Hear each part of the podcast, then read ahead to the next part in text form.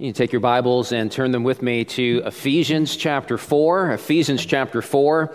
Uh, as we continue this morning our sermon series through the book of Ephesians called Identity Matters. Uh, there are many things that people can place their identity in. Your identity could be bound up in being a husband or a parent. uh, your identity could be bound up in your career, in your possession, uh, even in the clothes that you wear.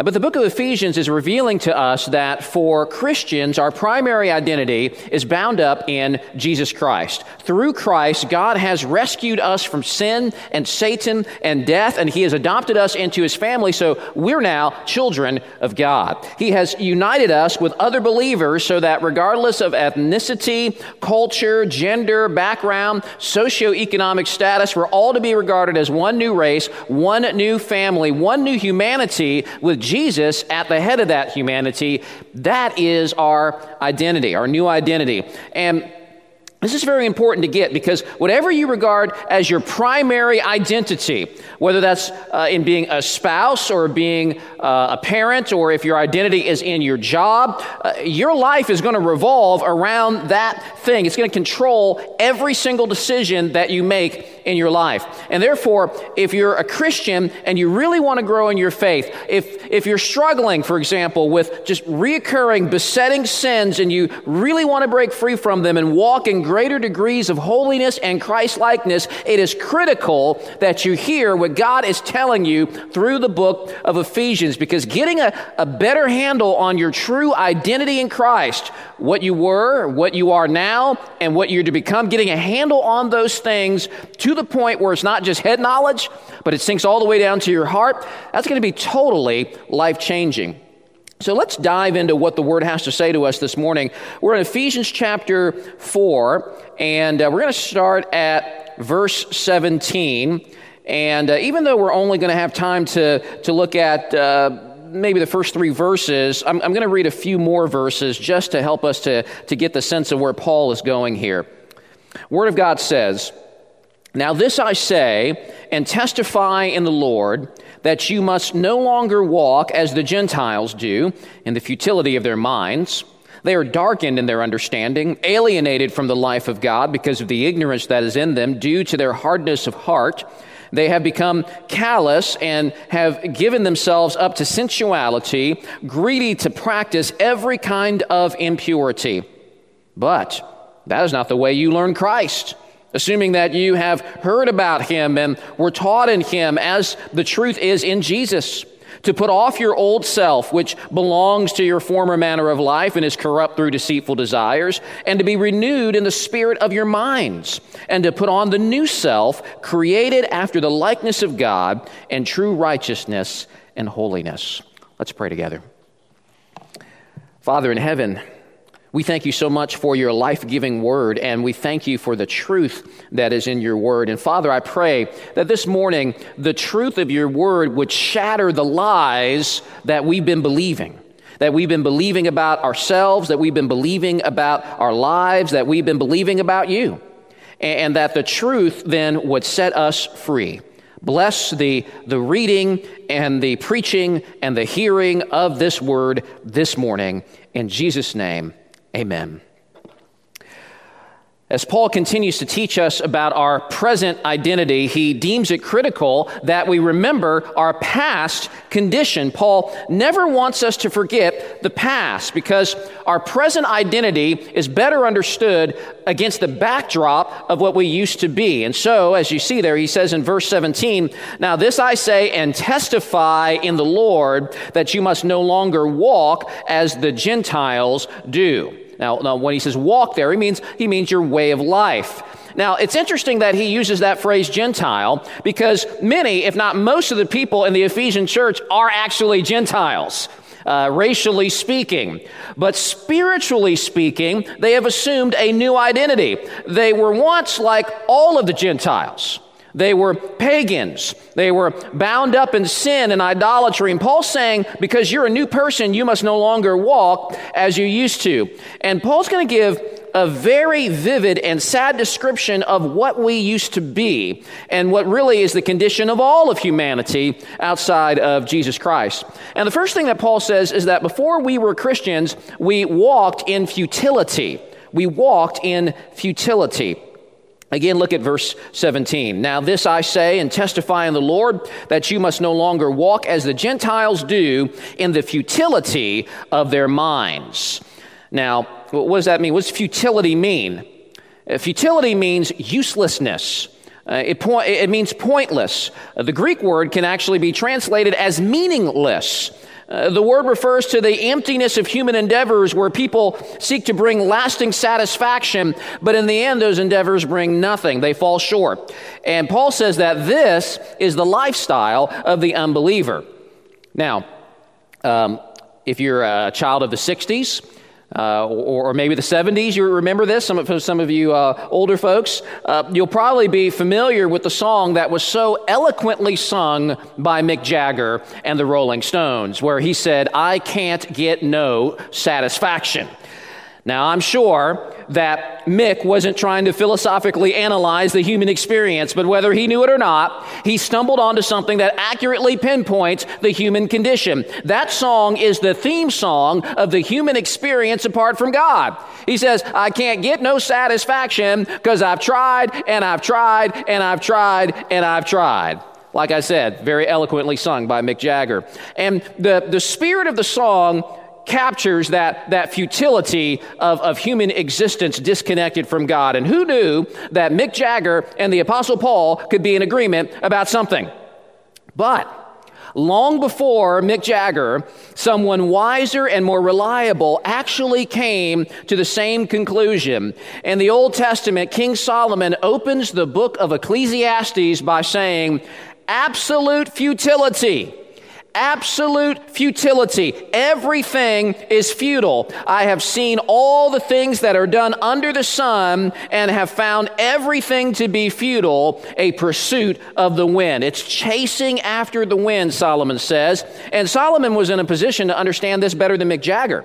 Solomon was way rich, richer, he was way more powerful, and had way more opportunities to pursue any kind of endeavor, any kind of project, any kind of pleasure that he wanted in his relentless quest to satisfy himself apart from God.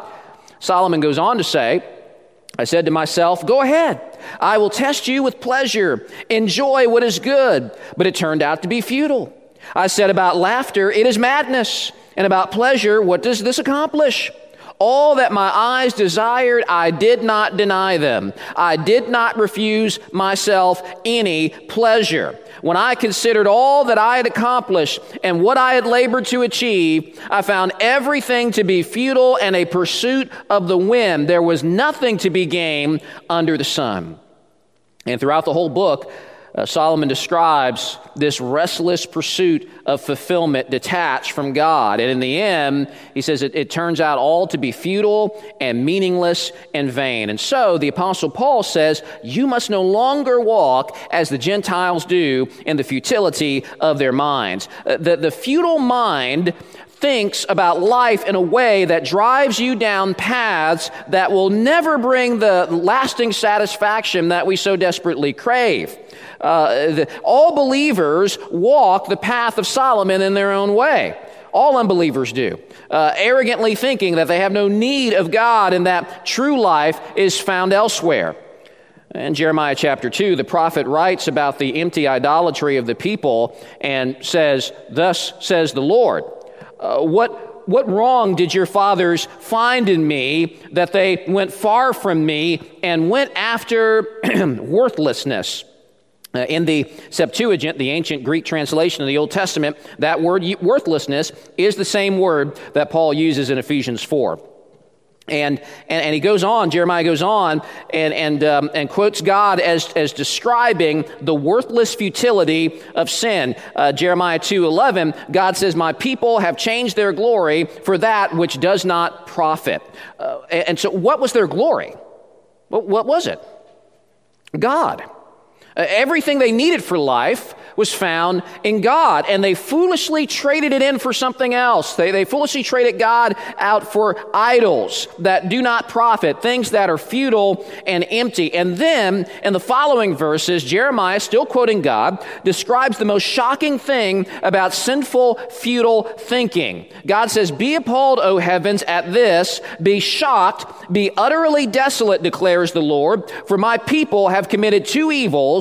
They have forsaken me, the fountain of living waters, and hewed out cisterns for themselves, broken cisterns that can hold no water. That is not only shocking, it's, it's horrifying. It, it actually is madness. When you consider the image of a people in a hot arid desert region where water is a scarce commodity and it's a life or death situation. And in the middle of that desert is a refreshing oasis, a fountain of cool, refreshing, life giving, life saving water. And instead, the people turn their backs on the fountain and they make cisterns. And more than that, they make cisterns that are broken.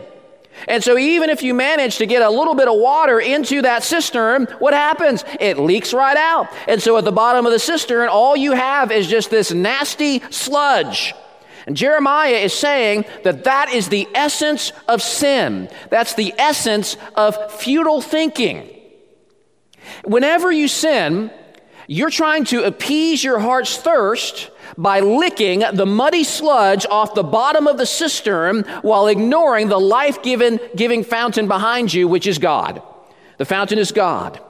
And not only do you insult the fountain by trading him in for your futile sins, but for someone who spends their entire life in the cistern, they commit spiritual suicide. Uh, they'll die of spiritual thirst. That's what it's like for a sinner to walk in the futility of his or her mind.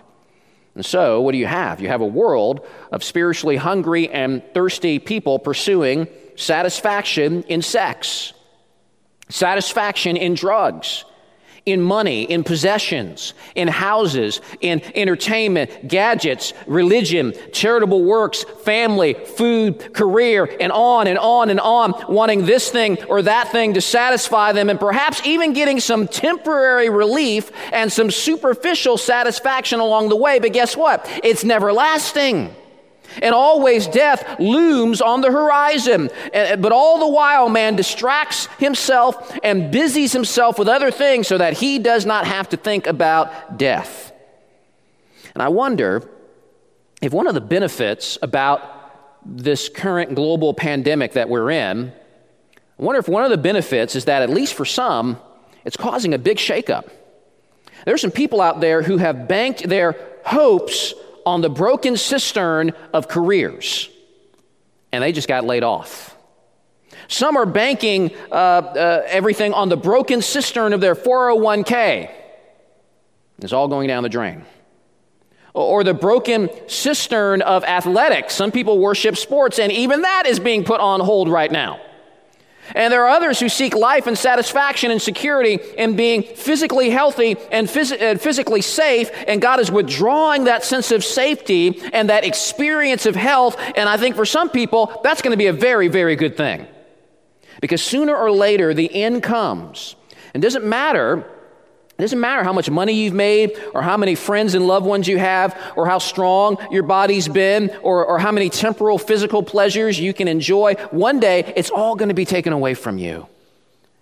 And if your life and your identity has been bound up in those things, you're going to realize one day with horror that you have wasted your life with nothing to look forward to except judgment for your rebellion against God. And that's the destiny of every single person who has not found life in Jesus Christ. Uh, there is a hopeless futility in the minds of unbelievers, and, and that futile thinking leads to a futile life, and in the end, it's a road to nowhere. And, Christian brother, Christian sister, God wants you to remember that was once you. And you are no longer to walk in that way. But more than that, Paul also wants us to remember that we were darkened in our understanding. We were darkened in our understanding. Look at verse 18. Paul says the, the unbeliever is darkened in his understanding. That this does not be- mean that the unbeliever is dumb. You have unbelievers who are engineers and scientists and physicists and inventors. A darkened understanding does not mean low IQ. It means rather a spiritual ignorance. Uh, an unbeliever may be able to grasp something of physics, but he will not be able to grasp spiritual things. And guess what? Consequently, that actually will affect his applications and conclusions about some of the things that he sees in physics. This is why you can have a brilliant biologist or astronomer look at the, the world and the universe around him, and he can see its vast complexity and be amazed by it and learn a lot from it. But the same brilliant scientist will, while on the one hand, never suggest that something as complex as your iPhone would be able to come about by random accidental chance processes without a designer.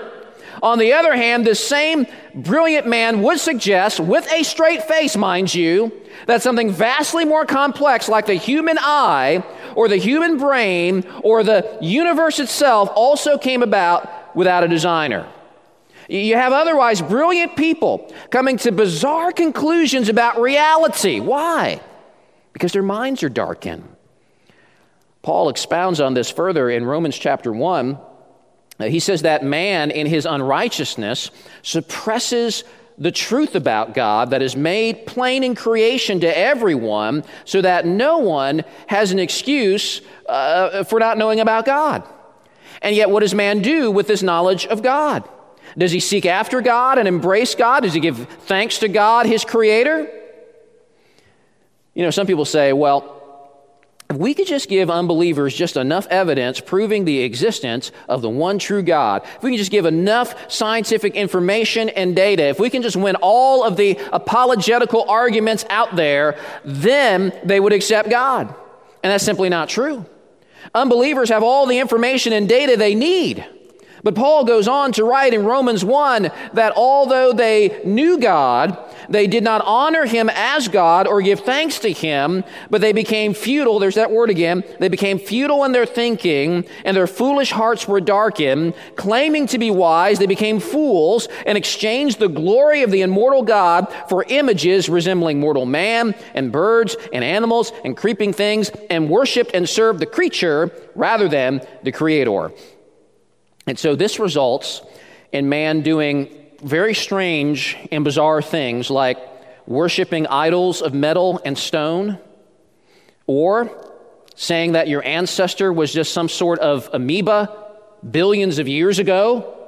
Folks, naturalistic evolution is just another form of pagan nature worship garbed in sophisticated scientific lingo.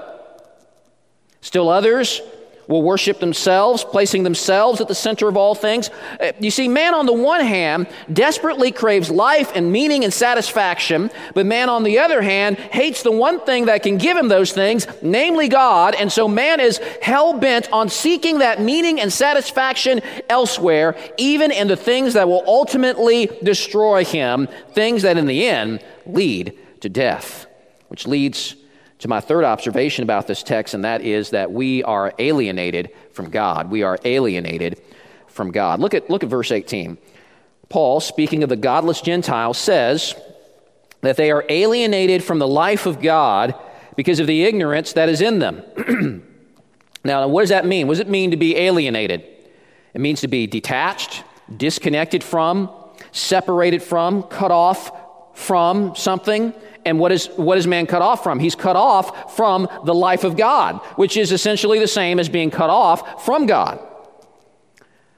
I'm reminded of the book of Genesis when God created Adam and he placed him in the garden, and God said that the day that you eat of the, fr- of the fruit of the tree of the knowledge of good and evil, the day that you sin against me, that day you will surely what? You fill in the blank at home. You will surely die. And the day that Adam ate from that tree, what happened? Did he collapse and drop dead immediately? No. He would eventually die physically, but it didn't happen that day. But you know what did happen that day? We're told in Genesis 3:24 that God drove out the man he drove him out of the garden. And at the east of the Garden of Eden, he placed the cherubim and a flaming sword that turned every way to guard the way to the tree of life. God banished man from the garden, and man was barred from having access to the tree of life. Now, those two things go hand in hand banishment or exile from God and being cut off from life. The two are one and the same. To, to be cut off from the life of God means to be denied access to God, denied access to the riches and the joy and the peace and satisfaction that are found in a relationship with God. It means being cut off from the one who spiritually sustains us and empowers us to live holy lives. Jesus in John 17 said that eternal life is knowing God but now man in his sin, apart from God, no longer knows God relationally, and more than that, he doesn't want to. And so, if eternal life is knowing God, and man is alienated and cut off from knowing God, that means that man is in a state of death. And this is exactly what Paul told us in Ephesians chapter 2. Do you remember that? What he told us in Ephesians chapter 2? That you were dead in the trespasses and sins in which you once walked, following the course of this world, following the prince of the power of the air, the spirit that is now at work in the sons of disobedience, among whom we all once lived in the passions of our flesh, carrying out the desires of the body and the mind, and were by nature children of wrath, like the rest of mankind. That's man's destiny, left to himself. What is at the center of, of man's sinful obstinance? Well, that is my next point. Uh, Paul wants us to, to remember that we had hardened hearts. Uh, we had hardened hearts. Uh, all of these things that we're reading about the futile mind, darkened understanding, the state of alienation all of it has come about due to, Paul says in verse 18, the hardness of hearts. One commentator writes that to have a hard heart is to be obstinate or insensible. F.F. F. Bruce defines the hardening of Gentile hearts as the progressive inability of conscience to convict them of wrongdoing. So, Christian brother, Christian sister, never forget that at one time that was you. You had a hardened heart, insensitive to the things of God, and man's hardened heart inevitably drives him into all kinds of sinful activity, even to the point of sheer and utter recklessness. Look at verse 19. They have become callous and have given themselves up to sensuality, greedy to practice every kind of impurity. Now, this does not mean that every sinner is as bad as he could possibly be. It Doesn't mean that before you're a Christian, you committed every single kind of sinful act you could possibly commit. And it doesn't mean that an unbeliever never does anything that, at least on a surface level, could be called good.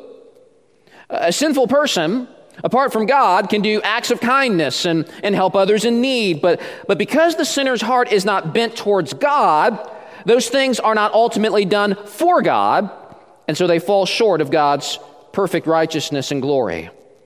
As the Bible says, anything that is done that does not come from faith in God is sin. And regardless of what man does outwardly, Paul's description in verse 19 reveals the overall trajectory and bent of the heart of the entire human race. And while that sinful rebellion may manifest itself in different ways, some obvious and some less so, all of man nevertheless is bent away from God. And, and what Robert Murray M'Cheyne said of himself is true of everyone that the seed of every sin known to man is in my heart. And Paul wants us to know that left unchecked and unrestrained by the grace of God, that, that sin will manifest itself in all kinds of ways to the point where we are enslaved by it.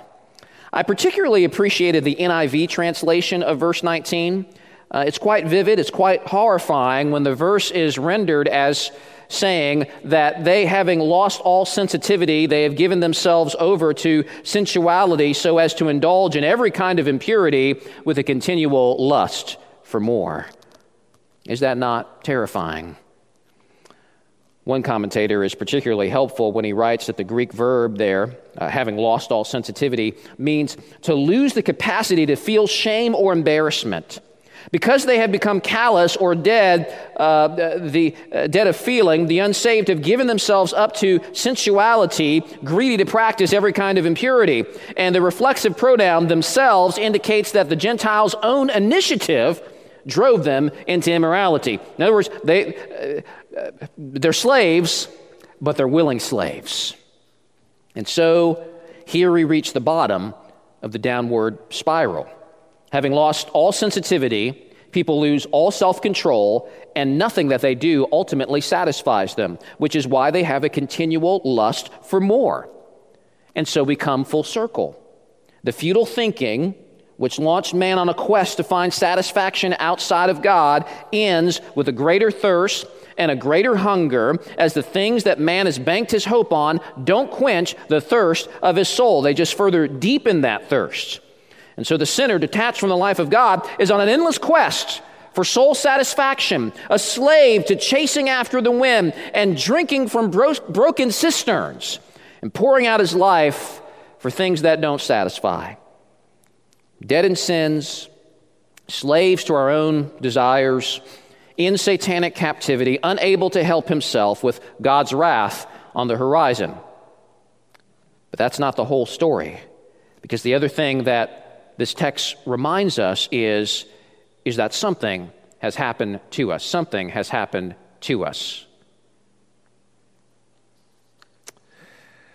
These few verses have been dark and shocking and bleak as it describes man's hopeless condition. But to the perceptive reader, embedded in these dark verses is a ray of light. And I wonder if you saw it. I wonder if you noticed it. I wonder if you've already considered it is at the very beginning of this section, uh, there are two words embedded in verse 17.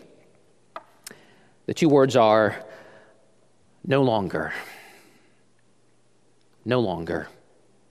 Paul says, You must no longer walk as the Gentiles do.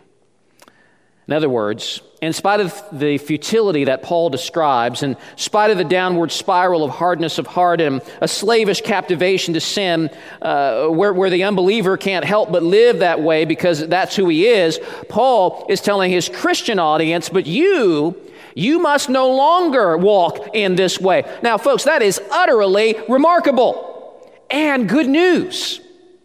Because if Paul is commanding the Ephesians, to no longer walk in that way, that must mean that unlike the Gentiles, the Christians actually can walk in a different way.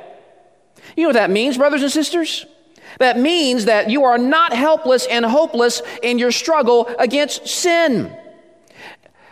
You can't tell a slave in chains to get up and leave his wicked master. He's in chains, he's not going anywhere. But if the chains are broken, if the chains are gone, if you've been set free, then it makes all the sense in the world to turn to that ex slave and say, Now leave this place. Why in the world are you still here? You're no longer chained. You don't have to listen to your old master anymore. You don't have to do what you used to do. Even if for 20 or 30 or 40 years you've lived as a slave, you are now released from bondage and you can walk in a new way, a better way. You see, Paul's command to no longer walk as Gentile slaves do presupposes something. It presupposes that you've been set free. Is that not what Paul has already told us in Ephesians 2? Uh, where he, again, after reminding us of what we were, dead in our sins, slaves to our passions, slaves to the devil, by nature, children of wrath, he then goes on to say, But God, being rich in mercy because of the great love with which he loved us, even when we were dead in our trespasses, made us alive together with Christ. By grace you have been saved. You see, Paul's command in Ephesians 4 that you no longer walk as the Gentiles do makes zero sense without Ephesians 2. Okay, this is why you need to read Bible verses in context. And this is this links back to what I was telling you guys a few weeks ago that the practical application of Ephesians 4 through 6 is built on the rich theological truths that Paul has, has demonstrated in chapters 1 through 3. Ephesians 4 flows from the truths of Ephesians 2, but more than that, Ephesians 2 flows from the glorious truths out of Ephesians 1. If you go back to Ephesians 1 and look at verse 4, Paul says, even as he chose us in him before the foundation of the world, that we should be holy and blameless before him. in love, he predestined us for adoption to himself as sons. So this is how it works. Before the foundation of the world, he set his eye on you. He chose you. He chose you, an unholy person. He chose you for holiness. Therefore, in his love, he predestined you for adoption into his family. And therefore, he sent Jesus into the world to save you from your sins by grace and release you from bondage. That's how it works. And so now we come to chapter 4 and Paul is essentially saying, therefore, in light of all of that, you, as God's free people, having been reconciled to God, having been brought back from exile and reconnected to the life of God, now, in light of that, live as free peoples and become who you actually are. That's the message of Ephesians. And so, whenever you sin, whenever you go back into walking as a Gentile, you know what happens? You know what you're doing?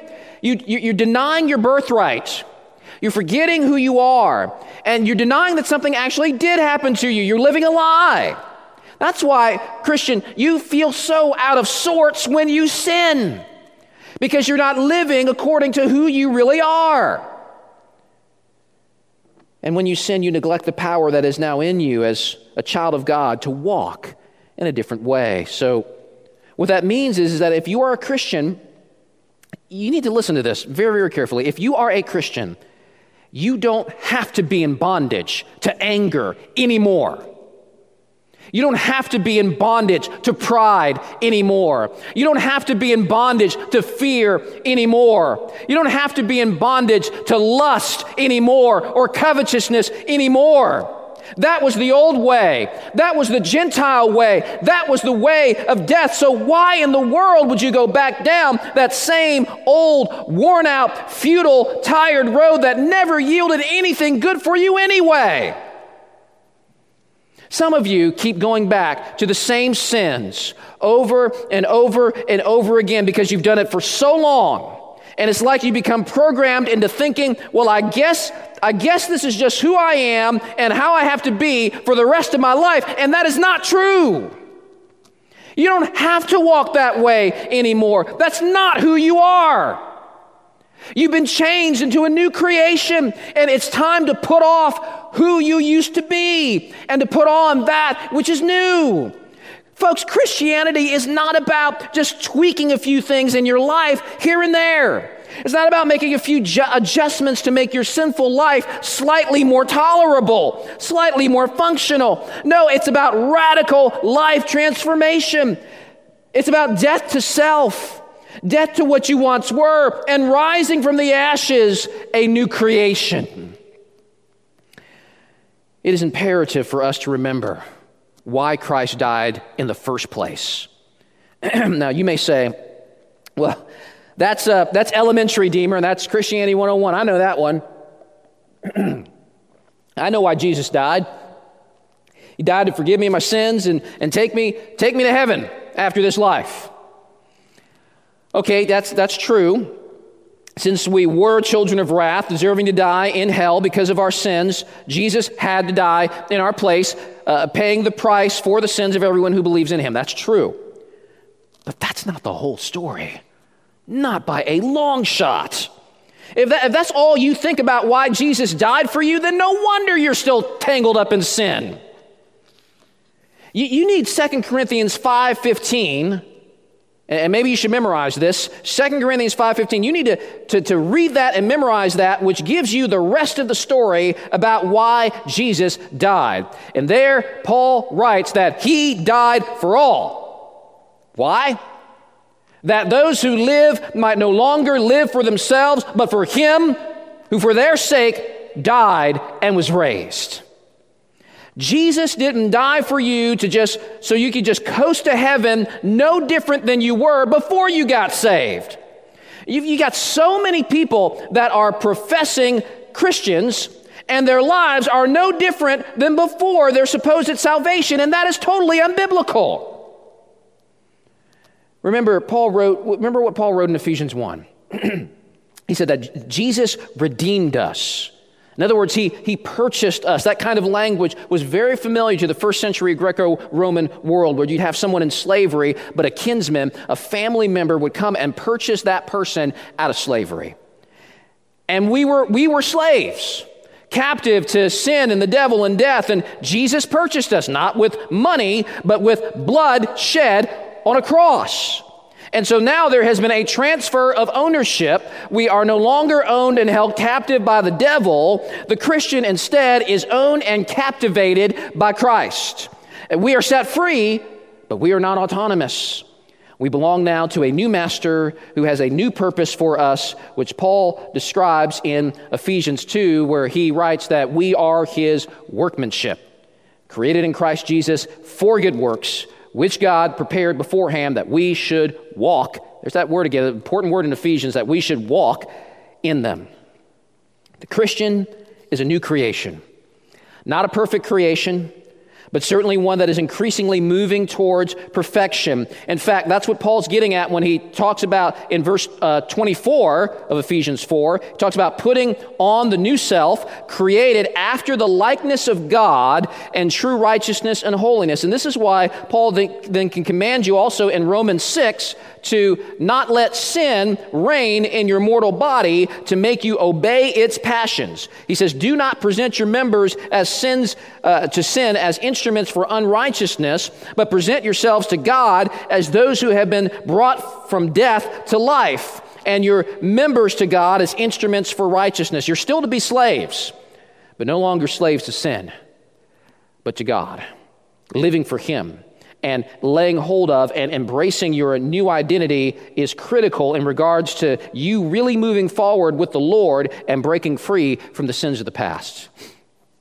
The story is told of Augustine, the, uh, the fourth century theologian and bishop in North Africa, who, um, after living a life bound in sexual lust and, and debauchery, and, and he, he was a mess, Augustine was. but after that, he came to receive Christ as Lord and Savior. And in the wake of his conversion, he one day was walking down the street where he happened upon a former mistress of his. And upon recognizing her, Augustine did an about face and started quickly moving in the other direction. But his ex mistress, recognized him also and, and was calling out, Augustine, it is I, it is I. And Augustine, continuing to move away from her, replied, Yes, but it is no longer I. It is no longer I. And that, that anecdote reflects an important truth about you as a Christian. You are no longer what you used to be. And therefore, you no longer have to walk the way you used to walk. You're a free man. You're a free woman. So why walk in a way that was only leading you to death? Uh, now that you're finally free, stop living as a slave and walk in that freedom. And this is where Paul's going to take us in the weeks ahead as we explore the rest of Ephesians, and, and he provides help for us in walking in the newness of life that we have in Christ. If you're tuning in this morning as a Christian, that you've fallen back into old sins, maybe there's a besetting sin, and it just keeps coming back, keeps haunting you, keeps just pulling you backwards and, and you feel almost obligated to just keep living in that sinful way. Some of you know exactly what I'm talking about. It's just, it's become such a part of you, it feels like. That it's almost like you have no choice but to just do it whenever temptation calls. you need to know that there's hope. You don't have to keep walking as the Gentiles anymore because that's not you anymore. When the, when the temptation comes for you to fall back into old um, patterns of anger, or when you feel the pull to be dishonest, or when you're tempted to covet, or when you're alone in your room sitting in the glare of that computer screen and you're one click away from that pornography that you've been indulging in for so long, brothers and sisters, the time has come for you to say, It is no longer I. It is no longer I. It's time to stop playing games. It's time to stop living a lie, and it's time for you to be who you really are. To live according to your true identity, putting off the things that are old and putting on the things that are new. And of course, God has not designed your Christian life to grow and flourish apart from the context of Christian community. And that's what, that's what Ephesians 4 through 6 is all about, which means, brothers and sisters, that even during this national quarantine, we have got to find ways to stay connected with one another in this church uh, through calls and text and emails and various online opportunities that we are providing for us to, to connect and grow and pray together through, through finding one or two older uh, uh other brothers or sisters uh, to open up your life to who can fight side by side with you against this sinful pull to go back into your old way of living for them to join forces with you to help you to say to that sin, It is no longer I. book of Hebrews exhorts the church to stir up one another to love and good works. Part of your new identity is that you belong to a family, and, and you won't be able to fully live up to your true identity without brothers and sisters by your side, praying for you, helping you, uh, holding you accountable, and stirring you up to be who you really are. If you joined us this morning and you are an unbeliever, I, first of all, I'm really glad that you're watching. and I wonder if this message has hit home for you in any way, because everything that Paul describes in verses 17 through 19 applies to you. you you've been hardened against God, and, and you've been walking in futility, and you know it. You know it. You've been trying to find life and satisfaction in things outside of God, and it has, it has proven to be meaningless and empty like, like trying to quench a painful thirst by scraping the bottom of a broken cistern. It's futile. And maybe everything that's been going on in our country right now is for you a good thing because it's forcing you to stop and slow down and take serious inventory of your life. And maybe even now you are realizing the futility of it all. And my friend, if that's you, God has a word for you. He says in Isaiah 55 Come, come, everyone who thirsts, come to the waters. And he who has no money, come, buy and eat. Come, buy wine and milk without money and without price. Why do you spend your money for that which is not bread, and your labor for that which does not satisfy? Listen diligently to me and eat what is good and delight yourselves in rich food. Incline your ear and come to me and hear that your soul may live. What a glorious invitation that is. My friend, seeking ultimate satisfaction, money, possessions, entertainment, sexual pleasures, physical health, career, all of it's ultimately junk food and won't in the end satisfy you and give you what you need. But you know what Jesus Christ says? Jesus said, I am the bread of life. Whoever comes to me shall not hunger, and whoever believes in me shall never thirst. Augustine once said, You have made us for yourself, O Lord, and our heart is restless until it finds its rest in Thee.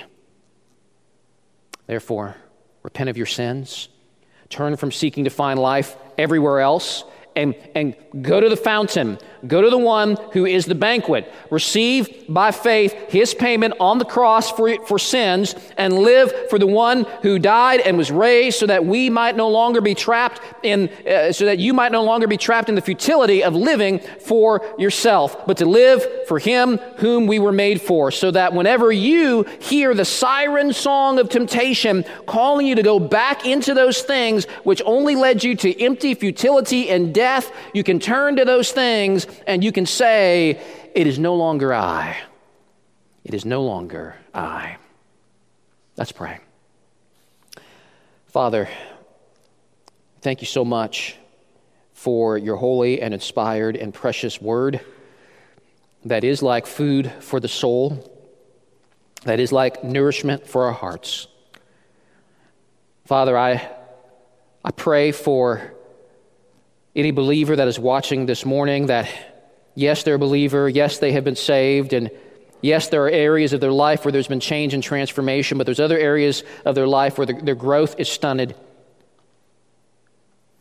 Father, I, I pray that this word from the Apostle Paul, this word from you, this direct word from you, would be a catalyst for significant change in the lives of many who have been watching and listening this morning and that they may be able to walk in the freedom that you have bought with the blood of your Son. And Father, I pray for any unbeliever who may be watching, listening, that you would draw them to you, Father, and that you would give them the, the faith to turn away from the broken cisterns and to dive deep into the fountain and be saved and be restored and be satisfied. In Jesus' name, amen.